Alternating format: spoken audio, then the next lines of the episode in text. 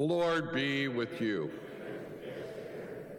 Reading from the Holy Gospel according to Matthew. Glory to you, O Lord. At that time, Jesus said, I thank you, Father, Lord of heaven and earth, because you have hidden these things from the wise and the intelligent, and I've revealed them to infants. Yes, Father, for such was your gracious will. He continued, All things have been handed over to me by my Father, and no one knows the Son except the Father, and no one knows the Father except the Son, and anyone to whom the Son chooses to reveal him. Come to me, all you that are weary and are carrying heavy burdens, and I will give you rest. Take my yoke upon you and learn from me, for I am gentle and humble in heart, and you will find rest for your souls. For my yoke is easy and my burden is light. The Gospel of the Lord. Praise to you, Lord Jesus Christ. Take my yoke upon you and learn from me, for I am gentle and humble in heart. Humility is one of the hallmarks of what Jesus came to teach us. It is seen in the life of the saints, but more importantly, it is seen in the life of Jesus himself. Jesus is gentle and humble of heart. Even the prophets knew that. Still, yet, St. Paul would point out to us again, these are ways in which we see humility in Jesus' life. St. Paul reminded us that Jesus humbled himself, obediently accepting even death, death on a cross. Jesus then, as well with humility, he shows us how to do that, what it looks like. When Jesus humbled himself and washed the feet of the apostles.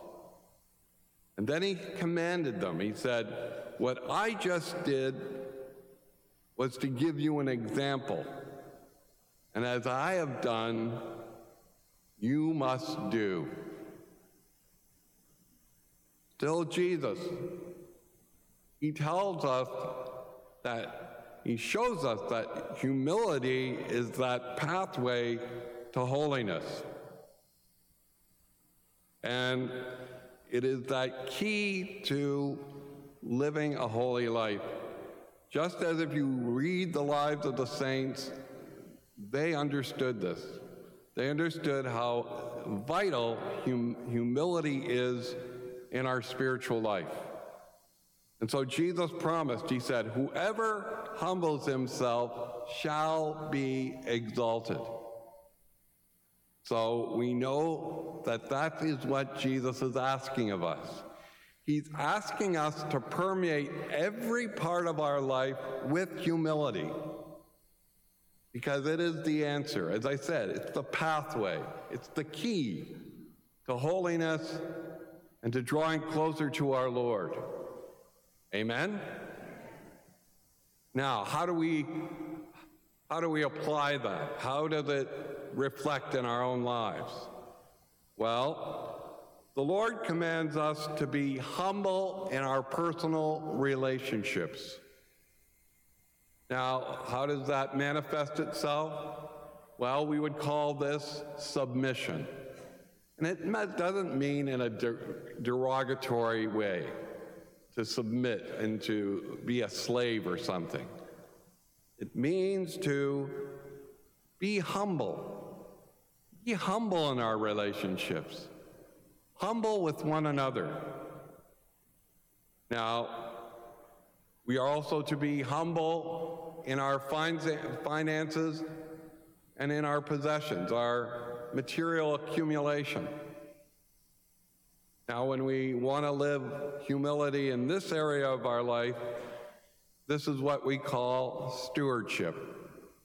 To be a good steward over the things that God has given to us, whether it be our finances or our material wealth. Still, yet, the Lord commands us to be humble and obeying His word, God's word, through the teachings of our church, of our faith and through the scriptures, the living word of God. Amen? Now, this humility is what we could say and describe as docility.